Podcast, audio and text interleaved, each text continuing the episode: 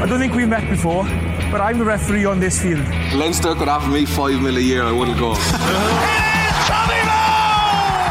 Rugby Rugby Weekly. Little reverse pass.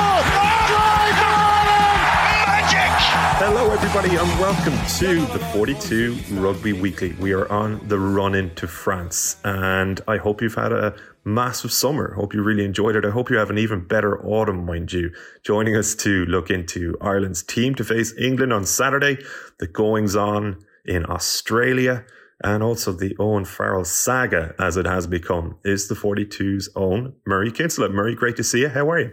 Well, I'm delighted to see you, Gavan. Hear your voice again. I'm sure everyone's also thrilled to have you back. They've listened to myself and Owen prattling on for a few weeks now, waiting for the big gun to return, and, and here he is. How have you summered?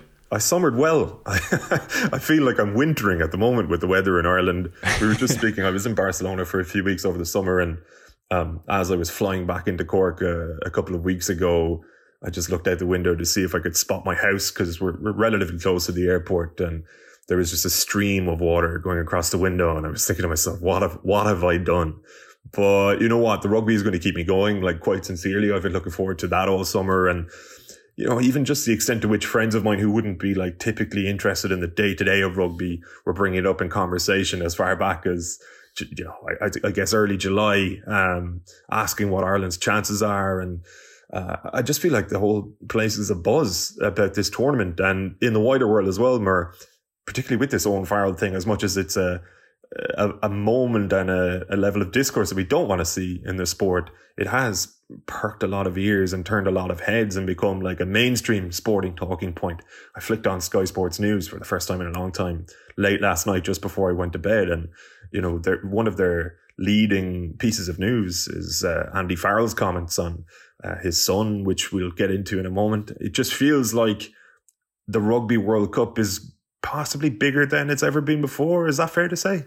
Definitely feels that way. And we suspected it might be. There's just huge interest. It feels like an open tournament. And you kind of hope that the last couple of weeks before you actually go away to France for a couple of months are going to be quiet. But the, the tournament's well and truly underway. Like this whole Farrell case feels like one of those in World Cup sagas. And all the games now feel so fraught in one way, but also so important because it's really time for these teams to get up to speed. The Southern Hemisphere nations have had their rugby championship. We've enjoyed watching that, but it's all so real now. We're going to Biarritz next week with Ireland. They're going to play Samoa over there. It's a bit of a trial run for being in France, for traveling, because there's going to be so much of that, even when they're in the country between host cities for the matches and their base in, in a place called Tours, where I suppose I'm going to be making a home for, for a few weeks as well. So yeah, this is really on our on our doorstep now, and that makes tomorrow's game in, in Dublin all the more exciting for for all the the aforementioned reasons. So, what's your uh, schedule for the tournament? You're going out to Biarritz as well. You're staying in Tours. Uh, I gather that you've had offers to receive tours of Tours as well. What's the story? Yeah, I think the people of Tours are, are very excited to have Ireland, the number one ranked team, in the world staying for several weeks. That's their training base. It's a place around, well, I think, two and a half hours kind of southwest of, of, of Paris. Not known as a massive rugby place, obviously, but they've built a new facility essentially for Ireland to train in, and they're going to benefit from, from that from, for years to come. It'll be quieter than many of the cities, and, and like when we first found out that Ireland were in Tours rather than one of the biggest French cities. It was a bit of a, a blow, but I'm sure no one will feel too sorry for us heading over. And so they'll be there every week from from Sunday essentially through to Thursday. And on the Thursdays, Ireland will travel to the host cities. So Bordeaux in the first match weekend, then Nantes, then Paris and Paris. And after the game, they'll return to, to their training base in Tours. So, yeah, there's going to be a bit of jumping around the place. I'm guessing those Sunday to Thursdays will really suit Ireland because they'll be kind of away from the major hype and um, I suppose atmosphere of those big cities, and then they get to taste it on on the match weekend. So there'll be lots of jumping around, and there's a big two week break in between the South Africa and Scotland games, which is great for Ireland. I think they'll actually break up from camp for for a few days, and the players have to actually stay in the country according to the the rules of the tournament. So I think a lot of their families will be with them and they'll they'll get away from each other and, and take a breather and, and so will hopefully all the media as well because we'll be sick sick of each other at that stage. Um, but it is exciting to have this now here and hopefully we'll get a chance to see and hear from several of the other teams because while we're obviously focused on Ireland, I think it's the most intriguing World Cup basically because of the the draw and and obviously people are frustrated by the the misbalance of the two sides of the draw, but that makes the relatively weaker side all the more interesting. The likes of a Fiji, a Georgia, these kind of teams have opportunity to to cause a few shocks, and I can't wait to to see what happens in in that side of the draw. Hey, and what allows us to do some of that jumping around that Murray mentions is your continued support as readers, as listeners. It's uh, the 42.e forward slash subscribe if you want to. Subscribe to the 42 continue to support our work and also receive all of the rugby podcasts that we're going to be rolling out over the course of the tournament starting up again on monday with bernard jackman. We may have a special guest to work into the mix as well a little bit deeper into the tournament and there's going to be an unbelievable level of coverage from murray and kieran kennedy over in france uh, and uh, hopefully as well a, a, couple of us here at home uh, watching on from afar uh, I don't know where to start, Murray, because there's a lot to talk about. Like, do you want to get into the Ireland team first? Do you want to go through maybe a couple of the, the uh, more international talking points in the goings on at Australia and then the Farrell thing? Maybe let's finish with Ireland and we can finish with sort of a, an assessment of that game and, and dig into some of those talking points to begin with. The uh, Australia situation has been fascinating over the last couple of days. It, it, sort of came to a head between Eddie Jones and several Aussie journalists at Sydney Airport yesterday morning, uh, Australian time. Uh, he told them to uppercut themselves as he wheeled away with his uh, suitcase uh, and like accused them of bringing a level of negativity to the press conference that wasn't necessarily commensurate to Australia's chances at this World Cup. But by the same token, they're asking him questions like, Hey, Eddie, where the hell is your attack coach? and uh, unfortunately, there, well, maybe not unfortunately, but there has been a change of personnel there for Australia at the 11th hour. It's Jason Ryles who's in now, another man with a rugby league background, of course, worked with Jones at England, most recently as a skills coach. Uh, it feels as though it is so turbulent for Australia that they will either go out in the pool stage or win the entire competition. Well, this whole turmoil at the moment is Eddie Jones, the modern version. This is what he does. There's upheaval, there's dissatisfaction, there's clearly relationships that don't work well, and there's been loads of questions even around how he related or didn't relate the news to some of those senior guys who missed out on on the squad. The press conference I found a brilliant watch, really enjoyed it. It was unbelievably transparent in terms of what he was doing. A, a classic Eddie Jones play to completely make the story about himself and his his lovely hat, the Akubra hat, which was a, a, new one to me. I hadn't known that was the name of those beautiful hats. But um, yeah, it was clear that he was just trying to make the story about himself and, and as you say, shield from the fact that he's lost another assistant coach in a long line of, of assistants who've left. This is obviously far from ideal timing. They said it's family reasons. I'm sure there's stuff going on there, but it is really rare to lose someone this late stage and and have to rejuggle things in, in, in the back room. Obviously, the squad was a massive controversy and it looks really callow in terms of experience. I do still think, as you allude to there, there's the makings of a really good team. Like the, the side that beat, and I know the All Blacks rested all their key guys, but the side that nearly beat, I should say, the, the All Blacks, um, they had a bit of drama at the end there, but you know that, that that's the makings of a good team. Whether it comes together as quickly as Eddie Jones wants, remains to be seen. But also, he has, I would say, no pressure really. Like I think people will go, "Oh, look at him, he's under pressure," but he's not. He wants this disruption. He wants to shake things up. He's in for the long term. We know he's got a long contract, and that they're definitely focusing on 2025 lines and 2027 World Cup, both them on Australian soil.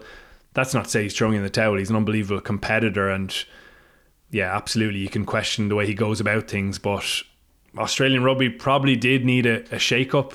He's alluded to the kind of losers mentality that he perceived in Aussie rugby. They've got used to losing to, to other sides, and yeah, there might be a bit more of that on the way because he's he's picked this weak, weak on experience squad. But I can understand the the direction he's taking it, albeit I don't agree with exactly what he says and how he goes about it all.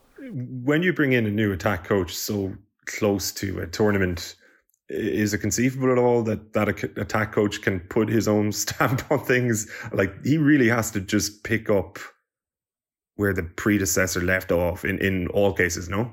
Well, the thing with Eddie Jones is he's the attack coach. He was that's with England true, yeah. and he is with Australia now. He said it in the presser the other day just to remind us all. And that's something that I think we all fall into a, a trap of around attack coaches. Very often they're just kind of implementing the head coach's plan. And indeed, sometimes they're a skills coach with a, a better title. Even with Ireland, like the my Mike Catt is the attack coach and he has done great work, obviously. But it's it's Farrell's image for the team. He's the one who decides how they're going to play, what their philosophy is, lots of the shape and, and that kind of stuff, and oversees it. And then the attack coach, the assistant, is the one who implements a lot of it on the on the training ground. So yeah, it's it's obviously not ideal, but I think they'll be okay. Their attack hasn't been that sharp is the issue under Eddie Jones and, and with his ideas and I think we'll see them really simplify that for, for the World Cup and be heavily based around the likes of Kerevi and some of those big ball carriers that they have. They've got Tupou and Skelton and guys who can put together back to back incredibly dynamic phases and, and play off the back of that. So there's tools there, but yeah, I think it would be a, a shock to see them go really deep into the tournament. Would it really though? Who's going to stop them? I mean, they could lose to Fiji in the pool. Honestly, I, I, I genuinely think they're they're vulnerable to to even that. Um, the, as we say, the side of the draw does work in their favour, and for England as well, who obviously aren't at a peak in, in terms of what they can do. But I think both of them are are vulnerable. I think those other nations have started to close the gap, and you don't overestimate that. Of course, the Wallabies in England are going to be favourites still to advance, but there's vulnerability there. Speaking of England, there has been a circus going on. Absolutely disgusting is how Andy Farrell described the world's treatment of his son over the last week or so as World Rugby decided to appeal the overturning of a, an Owen Farrell red card against Wales by an independent disciplinary committee. Uh, first and foremost, were you surprised at all by the extent to which Farrell, uh, oh, uh, excuse me, Andy Farrell, that is, was so uh, abrasive and upfront about this issue? Well, he didn't really want to go there, and that was his first response. Was that you know it's my son, so whatever I, I say is, uh, to paraphrase, is going to be clearly very biased. But he just couldn't resist expressing his emotion around it, and it was clear emotion, wasn't it? I think people would have seen the clip or read the quotes, and yeah, he, he was riled up by it. He followed it up in the embargoed section. There's more quotes around that today to say you know, I could get Owen's mother up here and you'd see the effect it has, or his wife. She could write a book about the toll that this stuff takes. And clearly the clearly the case is what it is. And like there's no issue with people discussing it for what it is, the the case itself, the tackle itself. And even I, I think the history of Farrell's bans in that regard. But you can see where he comes from in terms of the I suppose bile and the hatred towards Owen Farrell. We've discussed it loads of times, Gavan. Like I've often found myself to be an Owen Farrell defender because I think he's an excellent player, and I think the way he approaches the game probably colours people's perception of him as a person. He's unbelievably competitive. There's a similarity between how Johnny Sexton is perceived in other countries, I think. But I do find it kind of baffling that even in England there seems to be such a, a distaste for him. The Saracens strand to it obviously is is part of that, but in my eyes he's possibly England's greatest ever player. I think he's one of the best to have played the game, and his record is phenomenal. But that maybe gets lost in the the personal feelings towards him. So yeah, I get Andy Farrell's comments. I think he was, I think he was right. It's his son. It must be incredibly hurtful at the moment. You can only imagine how they're talking about it, and yeah, and Owen Farrell is a person, so I'm, I'm sure this gets to him. Absolutely, he deserves a sanction in a rugby sense for for his actions. But I have to say, I've, I've some human sympathy for him and for everyone. Like thinking, like maybe this sounds stupid to say, but the lads who made the decision in the independent disciplinary hearing, they were trying to act in good faith and and they made their decision. Yeah, maybe you disagree with it, but it must be a horrible time for them now as well. You know, the whole world outraged at their decision. Um, and and I suppose making fun at that as well. So it's kind of a nasty human side to it, but I think the debate around the specifics is completely fair and we should be having it. And it is really important for Obi. Yeah, it's almost as though there are two strands of thinking about it or, or two strands of discourse, if you like, that are equally valid. Like, of course, what Andy Farrell says about his son and about his son being a human being and becoming this lightning rod is valid. And anybody directing, excuse me, pardon me, anybody directing uh, criticism towards Owen Farrell as a person is out of line. Like you should be discussing it within the context of it being a rugby incident, and as you say, the latest in a series of incidents that uh, Owen Farrell has perpetrated uh, that have been similar to this. It, it's not. It doesn't have to be and shouldn't be a commentary about his person, just as tackling and just the safety issue, right? Like I'd like to ask you about the tackling as well, because I often hear of people saying that his technique is subpar or that he needs to work on his technique. And to me, it's like you don't get to the level of the game that Owen Farrell is at if you're technically a, a, poor tackler or if you don't know how to tackle. To me, it's always just been a disciplinary issue in the sense that he obviously goes after the ball a little bit and sometimes he gets it wrong. Sometimes he, he just makes the wrong decision at the wrong time. He looks to make a statement tackle where it's not on. He obviously does like to put a hit on people. He is trying to incapacitate them, but not decapitate them, which is fine. That's within the laws of the game. It's just that sometimes it feels as though he can't, it's almost as though he uh, allows the temptation to take over a, a little bit where it's, where the tackle isn't actually on. And that to me is just like, it's not even red mist. It's just a, a miscalculation, but it's indiscipline rather than poor technique, to my mind. Uh, yeah, I, th- I think it is a technical issue. There's an intent, obviously, to be aggressive and dominant in defense all the time. He's an unbelievable defender when, for the vast, vast, vast majority of the time, it's legal within the laws of the game as they are for elite rugby. Now it's changed for, for amateur rugby, is changing. But in this instance, I, I do think he got his technique wrong. Like, I've no doubt in my mind that he's targeting the ball and wants to either strip it or dislodge it or wrap it up and, and slow down the, the recycle of the, the possession. And I think he can even see slightly with his right arm, though he gets it wrong, that that's his intent. But he does get it wrong. He drives his shoulder into the head of of an opposi- opposition player, and obviously we will discuss the mitigation, but it's from everything we've seen in the past three, four years, it's exactly what World Rugby want out of the game. He's upright, he accelerates into it, extends himself into it, and there's clear head contact. There's a high degree of force, and and Basham departs for a HIA that he fails. I know Wales contend that. So like those things aren't any doubt in my mind. What is intriguing now, maybe that's the wrong word, but what is important for rugby now is is what happens in this appeal hearing. Like it's it's not unprecedented for World Rugby to get involved, but it is quite extraordinary. And I think everyone's kind of taking it as a fait, fait accompli that Farrell's going to get banned now. I don't think it is. I, I think there's a strong chance that the appeal is unsuccessful. I do think World Rugby were right to do it. It's them backing their referees, it's them backing the position they've taken on head contact and getting it out of the game. And it's them, I suppose, backing the, the way that these disciplinary committee decisions have generally gone and and the fact that you could probably always find mitigation. Like rugby's a game that involves potential mitigation in every split second. Defenders are, are constantly dealing with attackers who are moving, even if it's not a, a teammate involved, as as Jamie George potentially was. So I think it's a really important precedent. I, I, I think for rugby, but the appeal process is is tricky. We don't even know when it's going to happen. So it rumbles on into next week for England as well. It's highly disruptive for, for them again. But with the World Cup, as we say, just on the, the doorstep, the outcome of this will be potentially massively influential. Taine Basham is also somebody's son, by the way, and he's a guy who received a head injury and had to be removed from a rugby game. And uh, like, so it is well and good bringing the human aspect of this into the equation, but it works on two sides. Um, and again, that's not having a go at Andy Farrell. He's right to say what he said. He's protecting his son, but there is also a, a serious issue at play here, which is a, a, shoulder crashing into another man's head and not for the first time. That's the reality of the situation.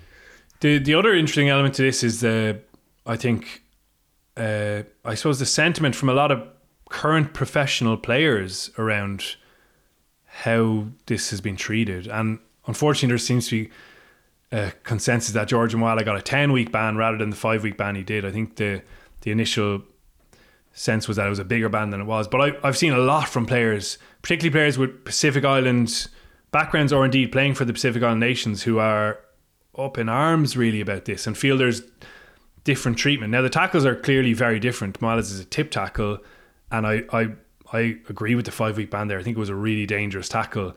That's not in question. But their perception is that player from a tier one nation has kind of got away with it, whereas the, the player from the Pacific Island nation has been just thrown a ban straight away. Um, so that's another element to this that probably shouldn't be glossed over either. This sense within the game itself. And some of these guys like Rieko Ioane, um, Ardie Savea, even TJ Perenara, I saw did a video about this as well. So influential voices and, and, and guys who should be listened to because you shouldn't just dismiss that stuff either. So really got to, the amount of strands in this are are unbelievable. So uh, listen, it's going to rumble on. We're going to be talking about it next week, and I'm sure some people are sick of hearing about it, but it is important for the game. Mm, it certainly is. Uh, Ireland and England in Dublin, just as it was back in March when Ireland won the Grand Slam.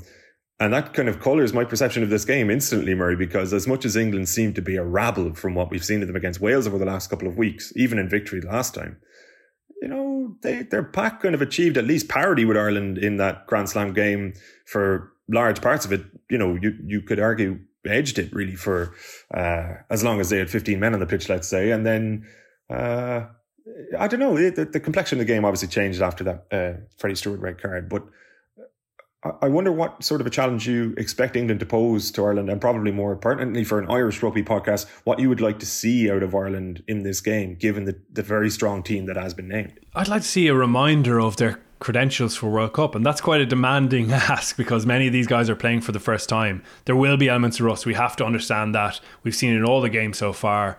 It's their first game in, in months in many cases, and there'll be errors. But as you mentioned, it's a really strong Ireland team out against a, an England team who haven't been in great form, who don't have a great uh, a, degree of confidence. I'm sure they'll be galvanized by, by what's going on. And, and you saw a bit of it with Steve Borthwick yesterday, maybe getting that kind of siege mentality. And it's the, the world against us now, which is useful for a big, powerful looking team who can be, yeah, as you as you said, very physically powerful and have quality up front. So it'll kind of suit them in a, in a strange way. I think George Ford actually could go really well at 10 for them and he's worked brilliantly with Borthwick in the past and getting that combination of a kicking game and and allowing what is a talented backline that hasn't really flourished for England, potentially getting them to to fire. So I think I'd like to see a more uh, complete performance from Ireland than the last day against Italy. You'd like to see some of the little hints they had at development in their phase play attack continuing. I thought there was nice little wrinkles on some of the stuff or, or hints at it and a continuation of of strong set piece. The the line out had some frustrating moments, obviously with the the penalties and those little inaccuracies to to level out. But this is a good challenge against a heavy English pack, and and as I say, it's just around the corner now that they have to be at full tilt because they play England this weekend. As we say, f- nearly full strength. You'd imagine something similar against Samoa in the last warm game because the Romania opener, Romania are, are really, really poor. It's the worst uh, Romania team looks, we've ever seen, Mer, isn't it? Yeah. So you'd imagine that Andy Farrell goes largely second string for that, plus the guys who maybe need minutes in their legs, whether it's a a Jack Conan back from injury, a Ronan Kelleher if he makes it, uh, Johnny Sexton maybe getting up a, a, little run out and and getting back in action. But largely, you'd imagine that Ireland will use that almost as a another warm up game and, and a chance to rotate the squad. So it's important that they play well in these two games. It's important that they keep winning. And, and that sounds kind of crazy to say given England's woes this year, but but Ireland will be cognizant of the fact that it's Keith Earls' 100 cap, their last home game before they go to the World Cup with an incredible record behind them. And I think just, yeah, getting that momentum back to where it was when they when they wrapped. The other bit of it is that they were very unhappy with how they played when they sealed that Grand Slam. They they looked a bit jittery as you say, the red card was really influential in, in deciding the game and at a time when, yeah, it was maybe still in the balance slightly. So I think they'll be determined to show more what they're capable of. And, and we know that when they play to that level, it's thrilling as well. So I'd love to see a bit of that. Talk to me about the game through the lens of it being an opportunity for Cian Prendergast at eight. Like a lot of people would have been surprised to see him select there. Obviously, he has played a little bit of ball at eight at Connacht, but given the, I guess it's the duality, excuse me, the duality as well of Gav Coombs being sent home, where you thought he might get an opportunity in these couple of games, and Prendergast playing in a position that wouldn't necessarily be a specialised position against a, a good level of opposition in an otherwise strongest available team. Really, it's a massive chance for him and a deserved chance as well. It's hard to imagine that he's getting this start if he's not going to the World Cup. As I say, two games left and otherwise full strength. And you look at the boxes he's kind of quietly ticked over the last while. When he came on against Fiji last November, he came on the second row, which kind of went under the radar at, at the time. When he came on against Italy last weekend, he came on at open side. He's predominantly a blind side, as we know, and played there for Ireland's midweek team and the Ireland A team last autumn, that was. And now he gets the number eight box ticked as well, having played there for Connacht four times last season or made four starts there. So it looks like a, a coaching team who are kind of making sure that he can be a coverall player and be really flexible, both in terms of training, which is important. You, you want really competitive sessions, and then for that squad rotation. So he's done really well by all accounts over the preseason. He's the kind of personality that I think Farrell really likes. He's he's a bit of a kind of savage, if that makes sense. He's relentless. He's got an incredible desire to just keep rising up the ranks. We saw after he, he missed out on on Leinster Academy, he went to Connacht. Within a couple of months, he was in the first team, driving on, and he's already become a key player. They were blown away by his, his attitude, and we're seeing it now with his younger brother Sam as well. They've they've both got it. Their parents are both ex-military people, and and you can see it's rubbed off on them their their diligence and their approach. So Farrell likes that. Improved every part of his game that he, he needed to. He's a big guy at 6'4, 112 kg. He's punchy, but he's very mobile and agile as well. He's good in the line out. And yeah, he's just kind of relentless around the pitch. The discipline one, as Farrell mentioned very honestly yesterday, he's had to improve that, and, and that's a work in progress. But there's there's loads like there. And absolutely, at the same time, it's really disappointing for Gavin Coombs, but it's so easy to kind of diminish Prendergast's abilities because people are focusing on, on Coombs, which which is totally understandable. I asked Andy Farrell about it yesterday. He said he didn't really want to go into what the kind of feedback was to, directly to the player, but he he said, listen, he's he's could still feature. He, he alluded to that, and, and that's absolutely the case. Gavin Coombs can't really lick his wounds for too long, but yeah, he just doesn't seem to fit exactly what they're trying to do. They haven't tried to to make a a, a role from there, even though you kind of have this nagging suspicion that his ballast, his power, his jackling ability, and indeed his much improved handling, his much improved fitness, which they asked him to go and do. And we saw it with Munster, his, his involvements and his work rate went through the roof at the end of last season. Um, they just, yeah, they haven't made an effort to fit those things in. And generally, in fairness to Farrell and to Paul O'Connell, who's the forwards coach and has a big say, they've got it right most of the time with their their selections. So, yeah, it remains a bit of a mystery to some people, I think. And even though he's what he's nearly 26, he'll be 26 at the end of this year. It still feels like he could have a, a bigger international career to to come, but more disappointment for now. More disappointment for now. Will there be disappointment for England at the Aviva then when we uh, rock up there tomorrow? Ah, there will. There will.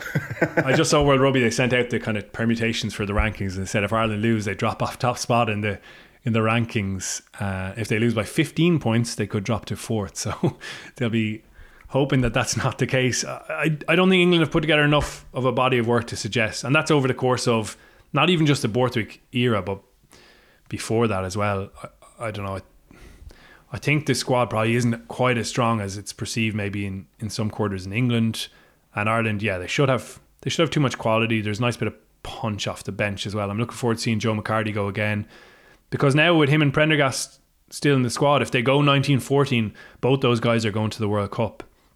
1914 split of, of forwards and backs, of course. So uh, I think it's exciting to have that freshness to an otherwise familiar and otherwise, as we know, excellent Ireland team.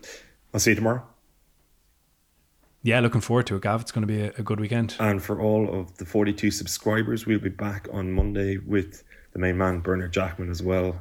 The one and only Birch. I can't wait. I can't wait. I've missed him. Have you? I've missed him. It's missed funny, him. yeah, because we'd be like chirping away a little bit on WhatsApp, even though both of us would sort of go under the radar or off radar altogether while we're off during the summer. But um, I've missed sort of seeing him and, and hearing him. Uh, mind you, he has been popping up in virtually every other rugby podcast and event on planet Earth. But uh, can't wait to dig into the game with him. Owen Toolin as well has been uh, actually plugging away with you over the last couple of weeks for the 42 subscribers. It's the 42.ie forward slash subscribe if you want access to Rugby Weekly Extra with the two lads. We'll have so many podcasts over the next few months. You won't even know what to do with them. Plus, Gav Cooney's Behind the Line series is back as well, where he sits down with some of the world's top sports writers and picks their brains and asks them to tell their stories and stories involving uh, interactions and interviews with various sports people. It's one of my favorite podcasts uh, in the world, to be totally honest. And When are you getting in, when are you getting interviewed for it, guys? uh, I'd say I'll be working in PR long before I'm worthy of a sit down with Gav Cooney. Uh, or maybe not, if people continue to support our work. What a shit way to end it. But listen, listen it's uh, great to see you, Mer. I will see you properly in person tomorrow as well. Looking forward to that. And Cheers, thanks everyone. to everybody for listening. We will be back, as I say. Uh, well, actually, we'll have a quick post match pod for the 42 subscribers as well after England, Murray, won't we? we will indeed. Always good to get a, a Yeah. quick reaction out there. And to people who have al- already been emailing in, keep them coming. Like we always get a really good, high quality of of questions from our subscribers. So always welcome hearing from people. Yeah, hundred percent. So we'll be doing like these quick hit post match pods throughout the tournament, uh, starting on Saturday at the Aviva. Then we have Mondays with Birch, midweek with Owen. Loads more to come as well. The forty-two.ie forward slash subscribe. Take it easy, everyone. The boys in the better land, you're always talking about the boys in the better land. The boys in the better land.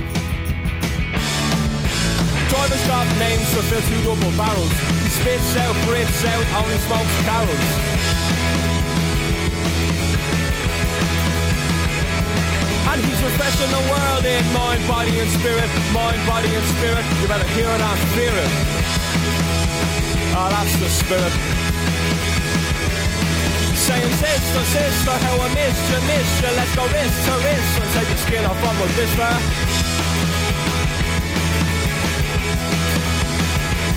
If you're a rock star, porn star, superstar Doesn't matter what you are Get yourself a good car, get out of here Yeah the boys in the better land You're always talking about the boys in the better land the boys in the better land. But the boys in the better land, you're always talking about the boys in the better land. The boys in the better land.